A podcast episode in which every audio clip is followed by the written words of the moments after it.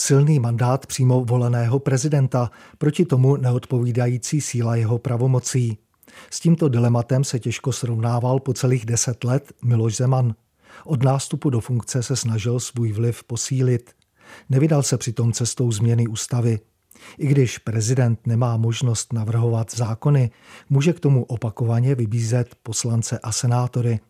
Miloš Zeman to nečinil a zkusil si silnější pozici vynutit jiným způsobem. Jako historicky první přímo zvolený prezident začal dělat kroky, které neměly oporu v ústavě. Názorným příkladem bylo jmenování Rusnokovy vlády po předčasném konci Nečasova kabinetu. Miloš Zeman nebral v potaz rozložení sil v dolní parlamentní komoře.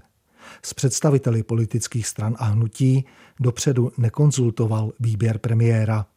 Přitom ústava počítá s tím, že hlava státu bude vnímat, zda nově formovaný kabinet má šanci získat důvěru poslanecké sněmovny.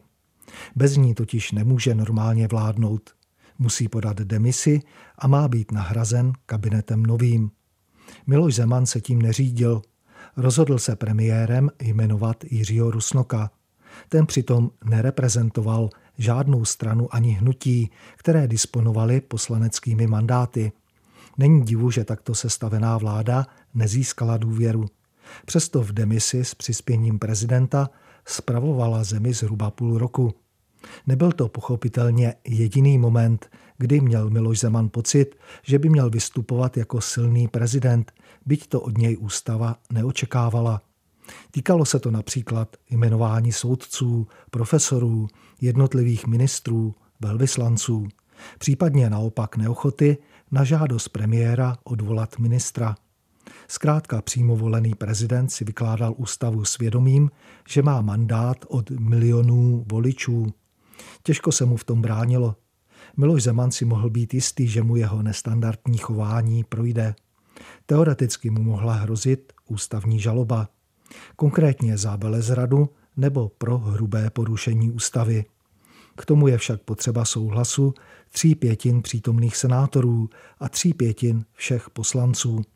Takovou tu většinu lze dát jen obtížně dohromady. Strany a hnutí zastoupené v dolní parlamentní komoře totiž potřebují s hlavou státu spolupracovat při vzniku vlády. Proto se část politického spektra s ní nechce pouštět do otevřeného sporu s vědomím, že přízeň prezidenta bude potřebovat. Je tudíž málo pravděpodobné, že pro ústavní žalobu zvedne ruku minimálně 120 poslanců.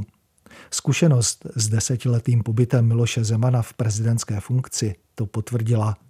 Někdy v budoucnu může být na hrad zvolena opět osoba, která bude toužit po silnějších pravomocech, než jaké jí náleží.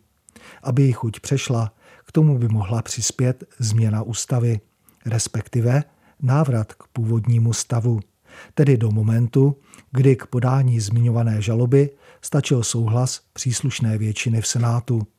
První zkušenost s přímo zvoleným prezidentem názorně ukázala, že zapojit do podání žaloby poslance byla hrubou chybou. Miloš Zeman na to svým chováním opakovaně upozornil.